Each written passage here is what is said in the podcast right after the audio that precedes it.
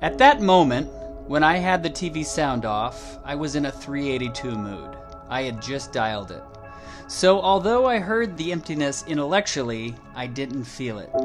My first reaction consisted of being grateful that we could afford a Penfield mood organ. But then I realized how unhealthy it was, sensing the absence of life, not just in this building, but everywhere, and not reacting. Do you see? I guess you don't. But that used to be considered a sign of mental illness. They called it absence of appropriate affect. So I left the TV sound off and I sat down at my mood organ and I experimented. And I finally found a setting for despair. So I put it on my schedule for twice a month. I think that's a reasonable amount of time to feel hopeless about everything. About staying here on Earth after everyone who's smart had emigrated. Don't you think? Hello and welcome. I'm Douglas Bowles, and this is 42 Minutes, a weekly conversation with the interesting artists and thinkers of our day, a production of SyncBook Radio and distributed by thesyncbook.com. You can find our archives at 42minutes.com, and you can reach us by sending a message to mail at 42minutes.com. You can also follow our tweets at Sync42 and at SyncBook.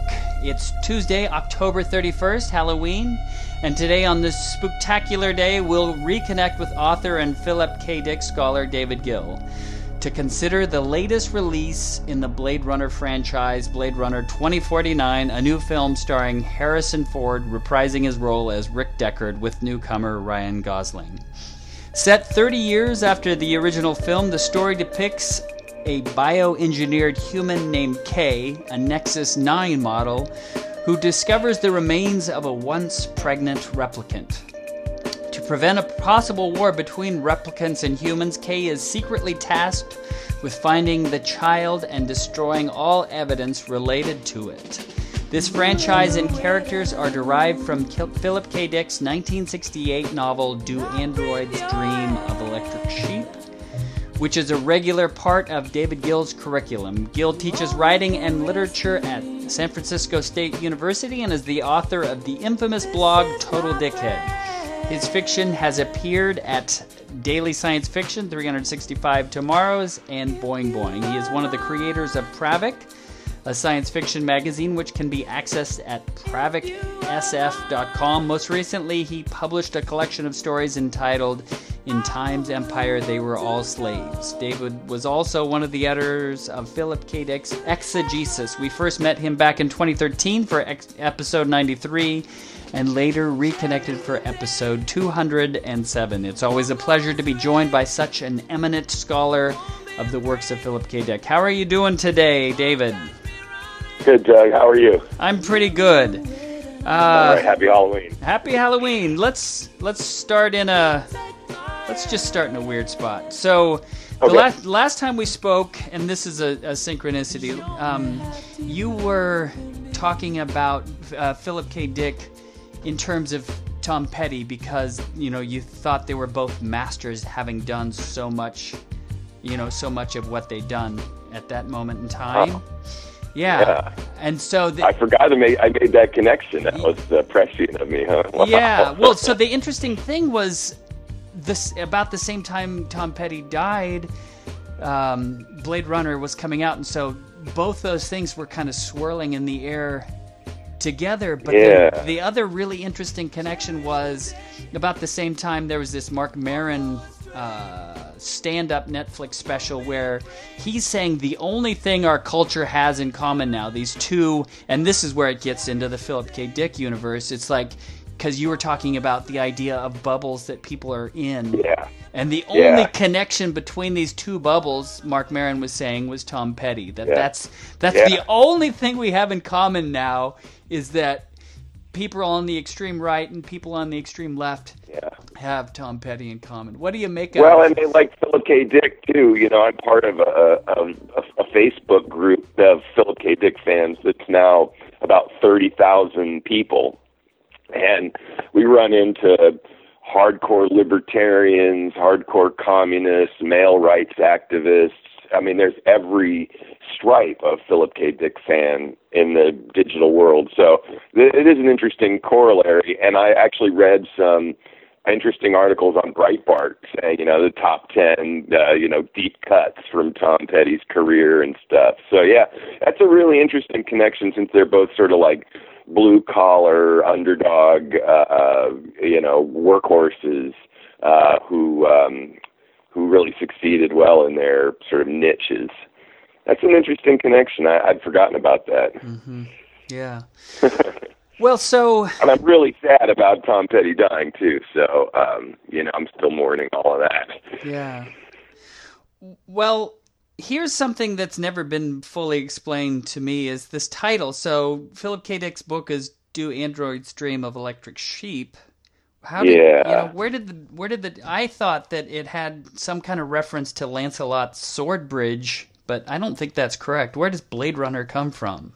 Uh, well, the uh, originally Blade Runner was a, I believe, an Alan Nourse novel about uh, contraband surgical equipment being uh, sold on the black market, and that was turned into a screenplay by William Burroughs of the same name.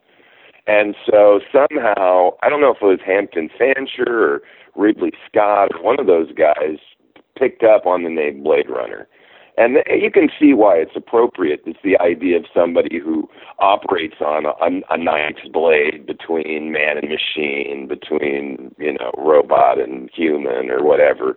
Um, but it, it is an interesting backstory, and I, I think it's probably a pretty good title.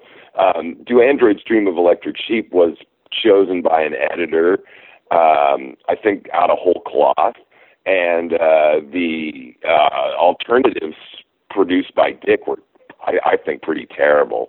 Uh, there was something like you know "Stop the Special Cried." I think was one of the uh, titles that Dick suggested for the novel. So um, I'll take Blade Runner. I think it's a pretty good title, and it um, it's because it's it's, almost onomatopoeic in the sense that there's a there's a, a tightness to the title that um, is reflected in the, the the films itself. You know, um, so it's it's it's an interesting title and uh, probably an improvement over Do Androids Dream of Electric Sheep, and then of course we'd have Do Androids Dream of Electric Sheep two, which would be even more problematic. well, so when we move from a book to a movie, and and it's interesting because there's a couple. The Shining and Blade Runner seem to be these big things um, that both as a literary work and a movie, and so it's interesting yeah. because I think uh, in the in the world of The Shining, the book definitely informs the detail level of the film, and that's kind of part of what gives it so much substance. I feel like, but I think yeah. in in moving from I don't know if people really make that Philip K. Dick connection, and so I think it ends up that the movie's just enigmatic and that there's just these these things that are, have no explanation. Although if you do go back to the book, then you understand, you know, so why does a replicant have such a short lifespan or yeah. you know, just the whole universe as it is in in Blade Runner, you know, it's like there are reasons why you know that just Ridley Scott offers no explanation of. You know, I wonder. Well, it's an interesting connection, right? Because uh, Stephen King hated Kubrick's Shining. You know, couldn't stand it, and, and has worked in within the industry to try to get something else made to replace it. Um, so I, I think both The Shining and Blade Runner are these interesting entities where there was a book and there were people who enjoyed the book and were fans of the book and wanted to make the book into a movie. Um, however, in both cases, uh, they sort of threw off the tyranny of the book. In other words, they they refused to do a word for word adaptation and. And in both cases, I think The Shining and Blade Runner are true to the spirit of the original, uh, while not being true to the letter of the original. And so, um, there's ways in which these were worlds that really wanted to be imagined, that really wanted to be fleshed out and uh, and and put on the screen. And so I think um, uh, I think that's a good connection and a good thing to keep in mind. And I also think that um, I'm, I'm not you know, my daughter is a big avid reader, and she complains every time a, a book that she's a fan of is made into a movie, and she's cynical that it's not going to be as good. And uh, I really don't, I don't suffer from that. I, I think movies and books are good for different reasons. I think they have different sort of standards that they have to live up to, and I don't fault a filmmaker for making a choice to change something from a book. You know, um, so I, I think. Um, the the really interesting thing about Blade Runner is the way in which um, stepping back a little bit from the book gave uh, the makers a lot of of leeway and a lot of of, of you know sort of a, a play space to imagine this world, and um, I think they did a great job in both in both cases, in both the original and now the sequel. I think they've um, really fleshed out an interesting world that um, that speaks to us uh, now in, in our reality. What was when you when you walked out of the theater from Blade Runner twenty forty nine? What yeah. was what was the question that, or what was the thought that you kind of had to turn over? Was did you have something? Well, I left. You know, I left with a big sigh of relief.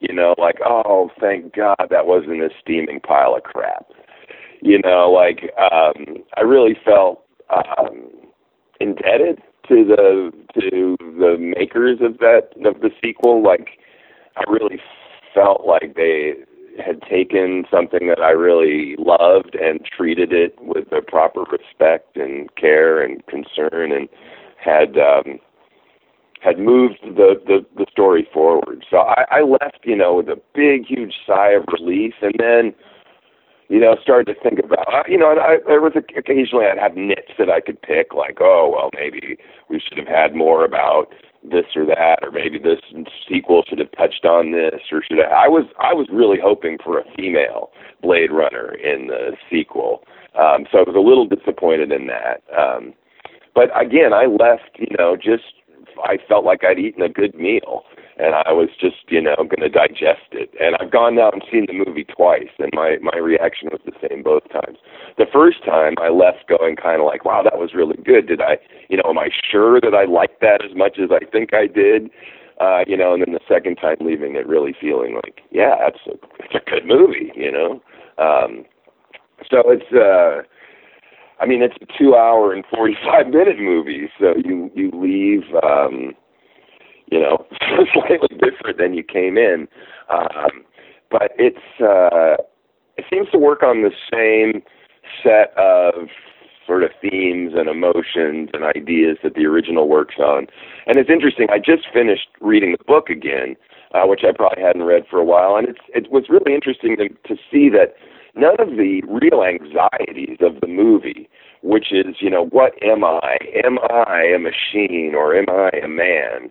Um, none of that anxiety is in the book. That seems to be Ridley's preoccupation. Um, you know, the book seems to suggest more simply that we are what we do. In other words, if you're a bounty hunter and your job is to retire replicants, then by its nature you're going to become less human. Um, whereas if you're trying to pretend to be a human and you're a replicant on the run, um, some of the experience of being hunted makes you more human. So um, there's some really interesting ideas in, in the original novel. Um, but I think that the anxieties are, are Ridley's preoccupation, and I actually connect them more to his Alien franchise. The thing I left the movie thinking about was, wow, these robots, these replicants in the movie really recapitulate our own anxieties. In other words, as human beings, we're left to ask, where did, were we made by a God? And in, in that case, do we have a kind of divine purpose in the world? Are we special? Um, or are we a product of this uncaring universe that seems full of death and murder and uh, you know pain and violence? And um, you know, so we are sort of recapitulating the robot's anxiety in a reverse like in a mirror image. Like either we are made by god and that would make us special right? Uh, whereas when the androids discover that they are created and they're made by man, their specialness is evaporates, and they suddenly feel like a tool, you know, a, a thing, a, a creation that is there to serve someone else, and because of that, then they don't have a real, um, you know, humanity or a soul of their own. They're a, they are an instrument uh, to somebody else's uh, will. Um, so I, I thought that was a, a really interesting um, anxiety uh, that I that I connect with. And again, if you think about the way those alien movies work, it's like, you know, are we the product of a master race that engineered us, or are we a part of this strange food cycle uh, that they seem to have engineered? In other words, why did they make us? Did they make us to be uh, pets? Did they make us to be food? Did they make us to be killers? Um, so I, there there seems to be some sort of uh, recurring anxiety on Ridley Scott's part about his place in the universe.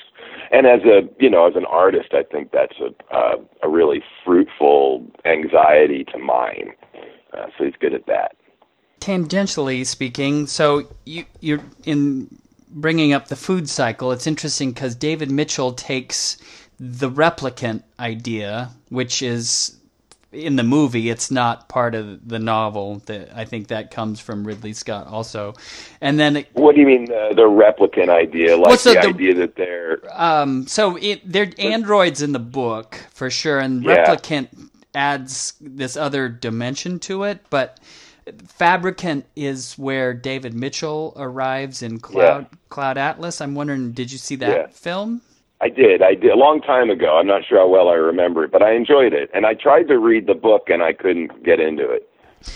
Well, so th- it seems like that ends up becoming more of a discussion of class, and and so yeah. uh, you know it's it's the same kind of metaphor, but it is um, it's more in line with the thought of the food cycle. It's and so depending, you know, you are kind of what you do, but in that in that work, it's a society that that manufactures servants for yeah. for, yeah. But in in philip k. Dick's book it, it seems like the idea is is uh you know what makes us human and it's empathy. Right.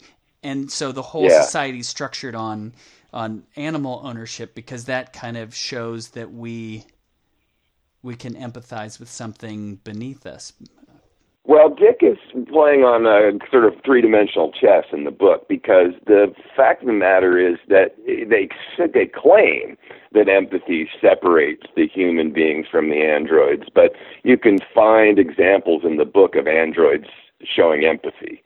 And the perfect example, the one that I like to talk about, is the uh, is Rachel Rosen throwing the goat that Deckard has bought off his roof. Right, and this isn't in any of the movies and doesn't even get close. But uh, basically, in the book, Deckard uh, retires some androids and gets paid a bunch of money and goes to the animal dealership and puts three thousand dollars down on a black Nubian goat a real deal goat. It's live. It's not a replica. It's not a, not a machine. It's a real genetic animal, and he brings it home, and his his wife is uh, thrilled with it. And then at some point, Rachel Rosen comes and pushes it off the uh, roof. And I think that that's an act of empathy in the sense that Rachel Rosen put herself in Rick Deckard's shoes and asked asked herself, "What can I do that will really mess this guy up?" Right? So it's like a kind of a negative empathy, right? Rather than feeling what somebody's feeling for the sake of compassion, it's using your ability to feel what other people are feeling to scheme and to um, create a kind of master plan that's even more diabolical. That's uh, it's problematic, right? But but it is empathy. It's like the Nazis when they used to fly these big bombers over Britain in World War II. They put sirens on them so that you know naturally lowered the death toll because these Britons could hear these pl- these sirens coming and they could get to the bomb shelter. On the other hand, you know, after months and months of these nightly bombing raids, these sirens drove them absolutely crazy. You know, and that was an empathic act on the part of the Nazis. to figure out what could we do to really mess with the minds of these British citizens, right? I think her actions are out of love for her friends too. Like yes, they are exactly, and and they're also a, a kind of hurt pride. In other words, what happens in the book is that Rachel Rosen sleeps with Rick Deckard under the uh, assumption that once she sleeps with him, he will no longer be able to retire androids. One of which happens to look exactly like her, which is a really interesting parallel in the book that doesn't get involved in the movie at all. Um, the fact of the matter is he is able to continue to retire androids even after sleeping with her and she's so offended by this that this sets off this chain of revenge. Um, so you know to to suggest that these androids are lacking in some human emotion or human capacity um, uh, it doesn't work. It doesn't hold up where you see in the book the androids uh, sort of moral problems, if you, for lack of a better word, is they torture this poor spider. Um, you know, the Isidore finds this spider and he brings it to them, and they go, "Why does he need so many legs? Let's cut some of those legs off and see if it can still walk." You know, and um, you know, my students read that they see, "Oh my God, these these these androids are terrible." Well, they're not torturing the animal, the torturing the spider to hurt it. They're they're curious, they're childlike, and they want to investigate that. Um, so uh, there's a way in which in the in the novel all of these different roles are complicated. In other words, one of the things you were you know you were reading from the mood organ section of the book at the beginning, and that's a very interesting way that the book starts, where Rick Deckard basically wakes up in the morning and hooks himself up to this machine and programs himself. And the really terrifying thing that he says at one point early on in that discussion, he says, you know, forget what you've scheduled for today, he tells his wife, let's dial this number together and then we'll experience that and then I'll dial my number so that I have my usual business like attitude. And he says, that way I'll want to go up to the roof and and check the sheep, you know. And that just makes my blood run cold. You know, this idea that there's a human being who's programming himself to want particular things. That seems to, number one, suggest that he's basically a machine who's programming himself. But it also suggests that somehow, uh, you know, if you get deep enough into technology, you can kind of trade away your free will you know because once you you know once you're programming once you're programmed to want something you know nothing you do is ever really yours again. The example i give my students is i say let's say you have a mood organ and you set that mood organ for 375 which is the setting that produces the feeling that your english class is the most important thing in your life right? And so you you live with this in, uh, infatuation, obsession about English, and you are revising your essays and coming to office hours and reading the books all twice and blah blah blah. At the end of the semester, when the A is awarded, you know who gets that A? Certainly not the student. You know, if anybody is responsible for that A, it's the mood organ, and it's setting at 375, right? So there are these really interesting ideas about all of the characters in the book, the way in which Deckard acts like an android, the way in which the androids act like real humans, the way in which this chicken headed special, John Isidore, ends up being the most moral character in the novel. Um, it's really interesting because it suggests something that isn't really about um, what we are, but rather how our ideas about what we are, how identity is reductive. You know, I ran into a student at uh, Whole Foods, you know, at six o'clock in the evening, and the student said, "Mr. Gill, what are you doing here?" You know, and of course I'm I'm buying food, but the reason it was surprising is because of identity, because a teacher's identity um, doesn't, you know, go to Whole Foods. It doesn't necessarily eat.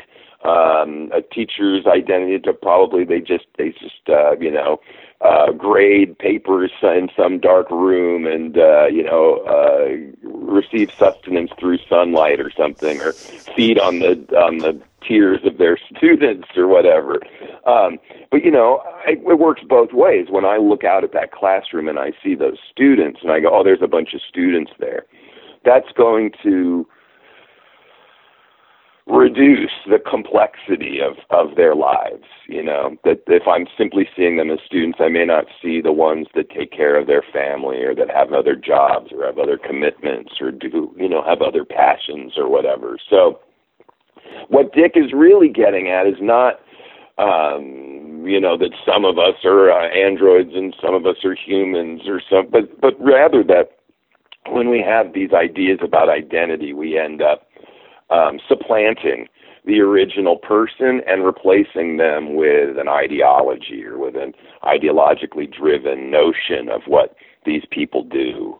Um, and that's problematic. And and uh, and Dick seems to want to to snap us out of that. You know, um, so it's more complex than just uh, some of us are uh, schizophrenic and unable to feel the proper feelings in different situations. There's something um, more profoundly basic about just the way we interact and the way we um, see the people that we want to see. You know, I'm, I'm thinking of T.S. Eliot's, you know, preparing a face to meet the faces that we meet. There's a way in which um, all of us are essentially wearing a mask, and everybody we encounter is wearing these masks, and uh, those masks then prevent us from seeing the real the real person, really interacting.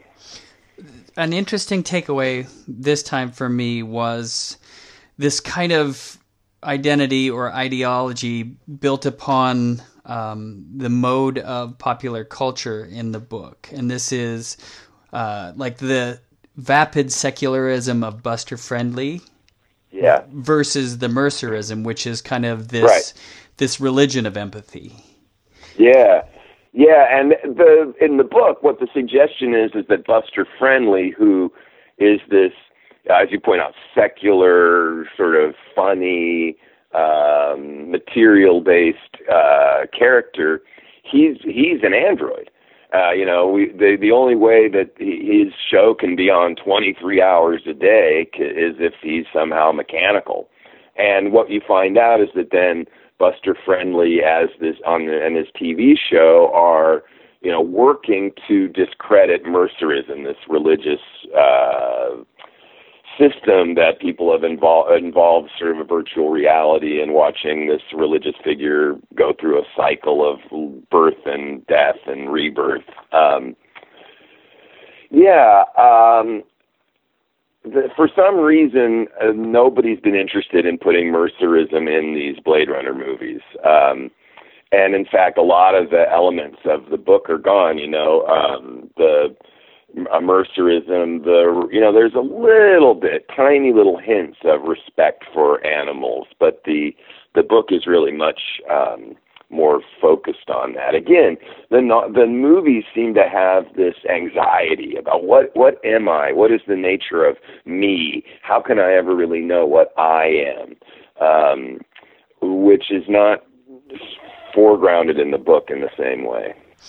Well, the interesting thing to me was that even after the androids discredit Mercer, you know, and say yeah so it's it's this idea of what is is real. So uh, even though the whole religion is built on the sham, the the truth of the thing isn't yeah. discredited itself. Yeah. Know, it, which well, in fact, it it's after the after the after uh, Mercer is revealed to be a sham, an actor, Al Jarry, who's a, a funny reference to an interesting Dadaist playwright, um, after he's unveiled to be a sham, that's when the characters actually start encountering Mercer in real life, not connected to their empathy box, but just in the course of these uh, trying events, he appears to them. And my students are driven crazy by that because they they'll go, "Is he real or not?" You know, and I say, I can't, answer that for you. You know, and they just it drives them crazy because of that uncertainty of of not knowing. Um, the the duality is interesting though. Either Mercer is real and he hears the the plea of Deckard or whoever it is that needs him, and he appears to them, or it's the need for Mercer is so pronounced and so profound that you end up manufacturing Mercer. Um, the way I tell my students is like imagine a woman has a baby and the baby dies, right? Even if it's not necessarily logical, there's you can understand the mother needing to believe there's a God, and not only is there a God, but that God had a plan for my baby. There was a purpose, right? And again, it's not that it necessarily is logical. It's that it provides some sort of necessary salve to life. In other words, it helps you deal with the pain of losing a child because otherwise it's just too awful the idea that this universe doesn't care and these babies are born to suffer and die for no reason like that's just a too horrible a reality and so you construct something else you know and again there people suffer from stigmata where they believe in Christ so much that they get these wounds that mimic Christ's wounds. You know, as a skeptic, you know, I'm curious how those wounds are are created. You know, are, are the people picking at them? You know, or what? But for the person experiencing stigmata, it's absolutely real. You know, the question of how those wounds were made is irrelevant to that person because they're so deep in the belief system of the whole thing that they're um, not able to, you know, think about things that way. So there was an essay that came out this summer uh, entitled "How America Went Haywire," and um, it later became a full-blown book called Fantasyland.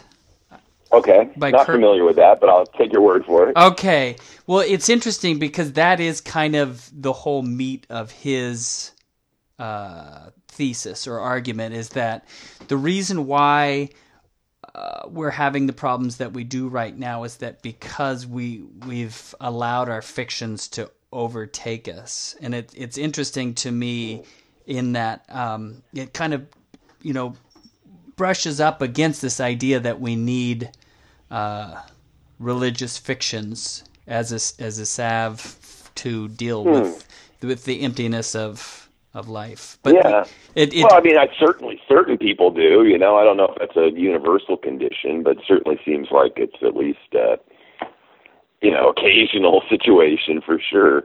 Um, yeah, I, I kind of buy that. I mean, there are a couple of you know, if we're really getting into what where where are we now as a society and as a culture. Um, part of the problem is that we're overly invested in ideology. In other words, uh, we're I think a lot of people are more interested in reinforcing what they believe to be true about the world than really informing themselves about what's going on. And so, you know, if you're watching the world through Fox News, you're watching uh, uh, kind of an ideological screen on which um, different ideas are being kind of discussed and kind of digested, but really everything is subservient to the ideology. So if you're watching Fox News, you know, everything is around this idea that, you know, people of color and uh, immigrants are somehow, you know, damaging the American dream or the legacy of this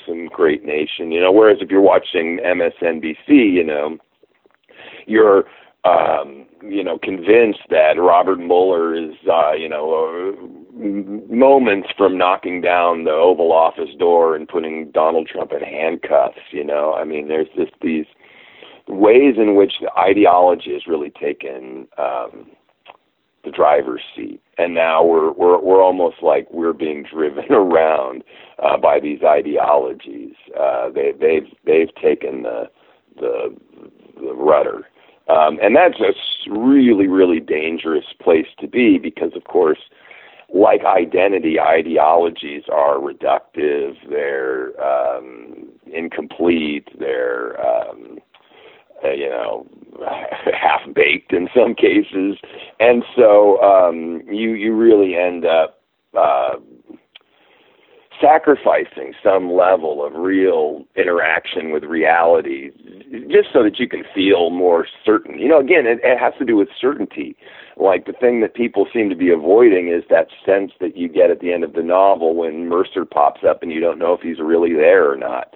Like people just don't want to be confronted with those kinds of unknowable uncertainties. They're much happier um, trotting through these ideologies that they've concocted for themselves. So I, I do think that that's very dangerous. One of the things that's interesting about the sequel of the and the original movie is the way in which the kind of desperation of the individual is expressed. Like, wow, these people are really sad and really uh, incomplete and really desperate for some kind of meaning. Um, and if you're, you know, it's kind of a Rorschach test. If you're watching that and you're an environmentalist, you'll say, aha, you see, when the world becomes too unlivable because of environmental decay and pollution, this is the kind of uh, dehumanization that we'll experience. Or if you're, a, you know, kind of a Unabomber style anti technologist, you're going to look at that movie and say, aha, see, it's the overrunning of technology in their lives that is making them so you know, uh, unhappy, so desperate. Um, you know, so there there are all these different ways of reading that fundamental problem. But the thing that really is neat in the sequel is the way in which every character um, is um, forbidden something, right? So our main character, Joe K, is forbidden our, our significance he's forbidden, uh, you know, to be the chosen one. Uh, Deckard is forbidden, uh, you know, any kind of um, relevance in his daughter's life. Um, the uh, Joi, the uh, AI lover of Joe, the sort of virtual lover, is is um, forbidden a kind of corporeal existence, a kind of uh, the ability to touch and be touched. Um, I really like that. Uh, you know, I guess that says something about me and what what I'm interested in. But I like the way in which all of these characters are uh, incomplete and and desperate for that completion, desperate for that whatever it is that they've been forbidden. They they they want that. You know, um, there's something really uh, re- really resonant about that situation, and and, and I, I'm not exactly sure how that resonates with where we are today, but there, I, I can feel that as a truth. You know, there's some way in which, well, maybe we're more technologically advanced and more sophisticated than we were as a society a hundred years ago or two hundred years ago, but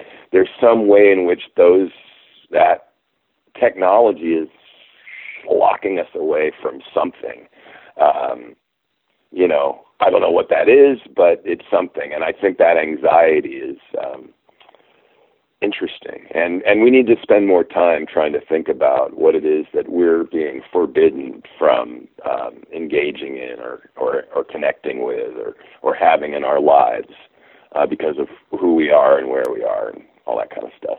The Joi character actually is the one that really interested me after watching the film, and and the reason being that when when she's terminated, you know, you yeah. you went through the emotions of like you know she was uh, it's like Roy Batty, you know, all these memories. It's like yeah. tears in the rain. It's like yeah. she's dying. But at the same time, later on, when you realize that she's kind of this mass-produced, yeah, um, yeah, almost like software, like a, a, yeah. something that you mm-hmm. would integrate into your life. It's just the next. It's like a phone app, except it's uh, yeah. holographic. And so my wife really definitely thought that, you know, it, there's a more sinister side to that. That, that yeah, well, it's it, you know it's interesting. It resonated for me. For instance, the scenes with Joi and Kay in their apartment.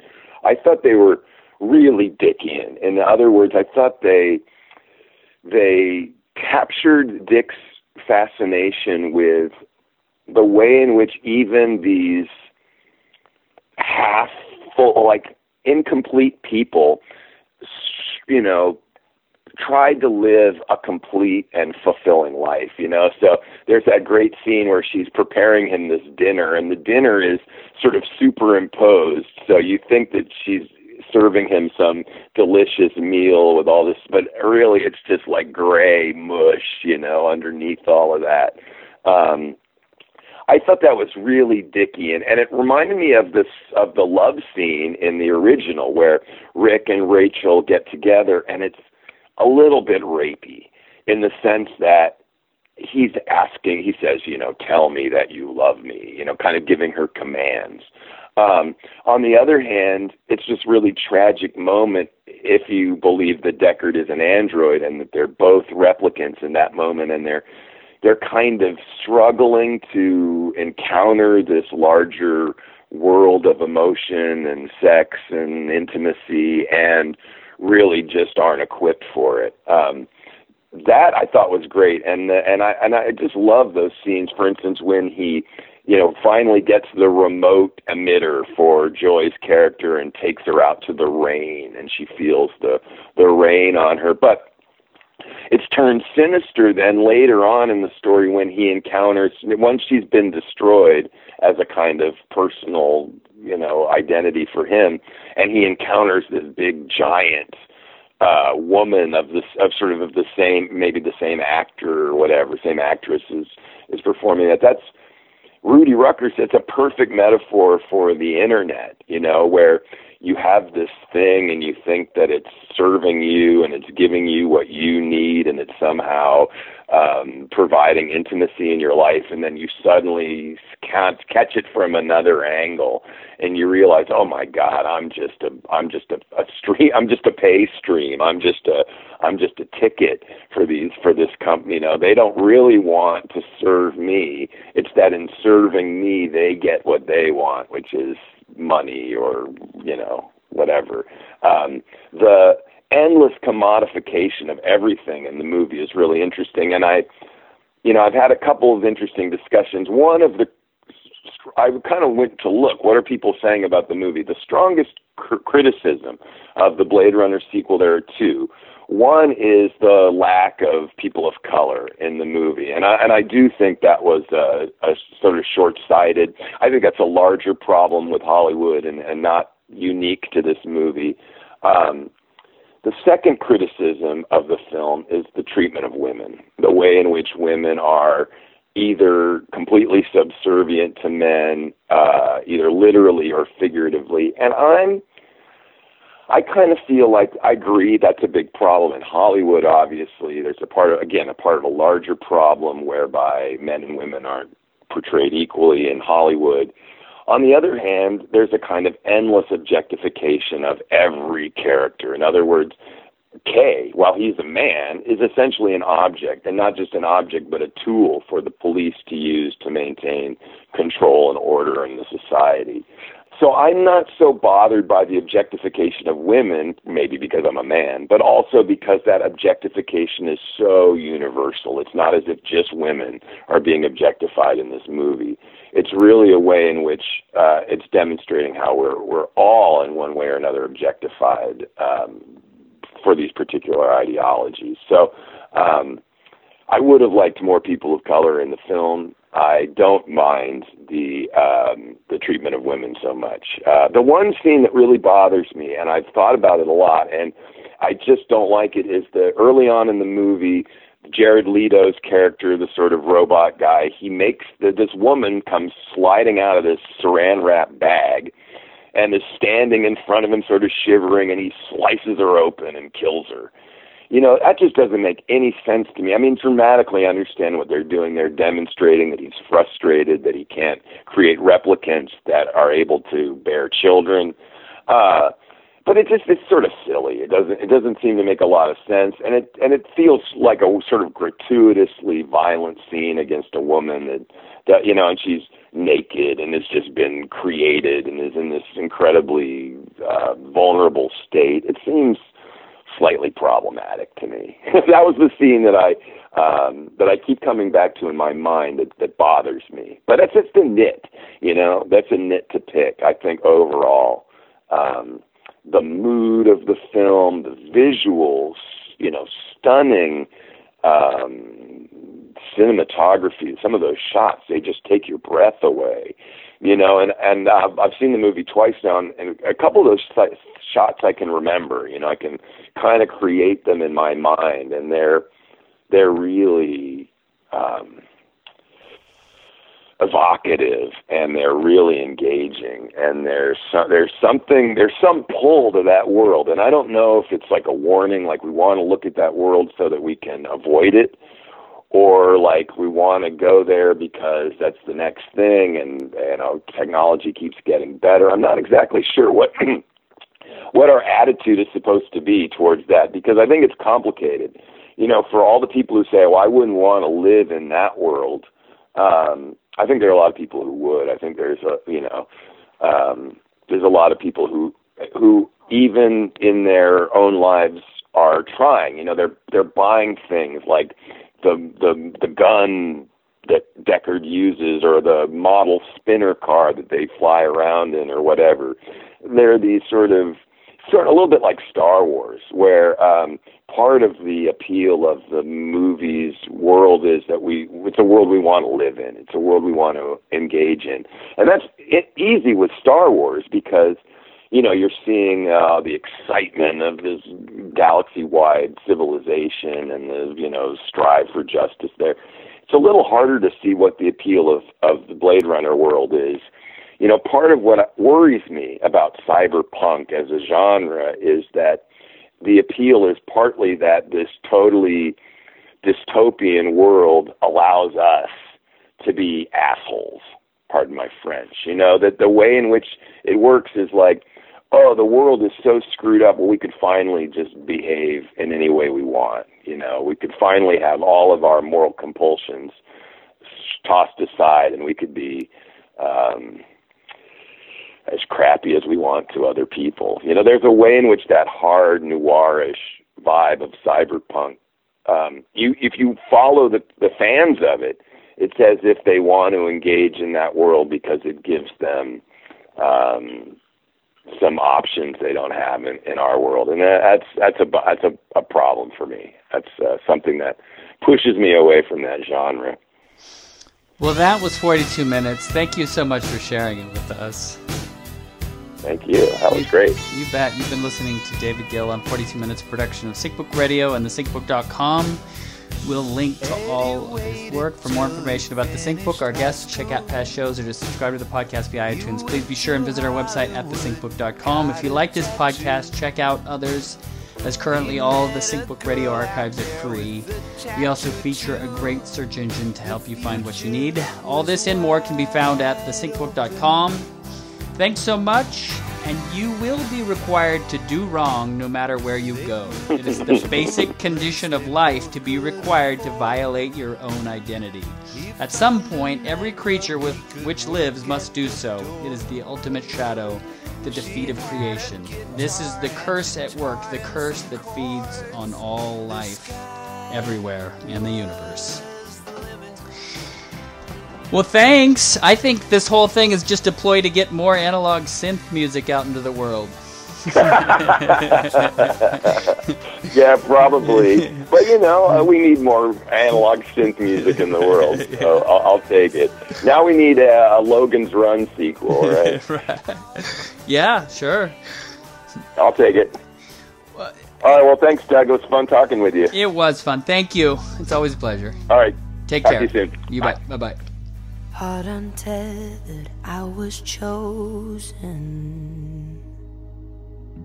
to be a victim without knowing.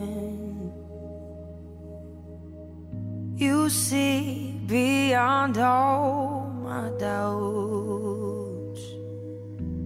All I'm hiding, you bring it out. I lose myself to your control. When you touch me, I'm almost